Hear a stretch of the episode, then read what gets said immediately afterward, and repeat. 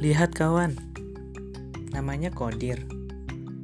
Dia seorang mahasiswa jurusan ilmu komunikasi dan sekarang dia bekerja di sebuah toko retail. Hmm, kalau dilihat-lihat, dia anaknya nggak pemalas, tapi nggak rajin pula. Dia nggak ganteng, tapi dibilang jelek juga enggak. Pendek enggak, tinggi enggak. Dibilang banyak uang? Enggak. Ya kalau dibilang miskin juga enggak deh. Dia masih kerja dan gajinya masih cukup lah buatnya makan, buat main, dan bayar kuliahnya saat ini. Eh bentar, bentar, bentar.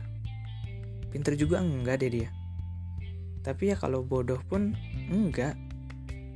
Dikenal banyak orang enggak, terlalu nolep juga enggak. Dia orang yang serba biasa. Dibilang istimewa enggak, dibilang nggak berguna nggak berguna pun enggak. Hidupnya datar-datar aja sih. Tapi salutnya dia masih bisa menjalani hidup.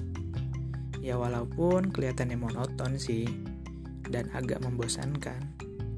Tapi ya udahlah yang penting hidup kata dia juga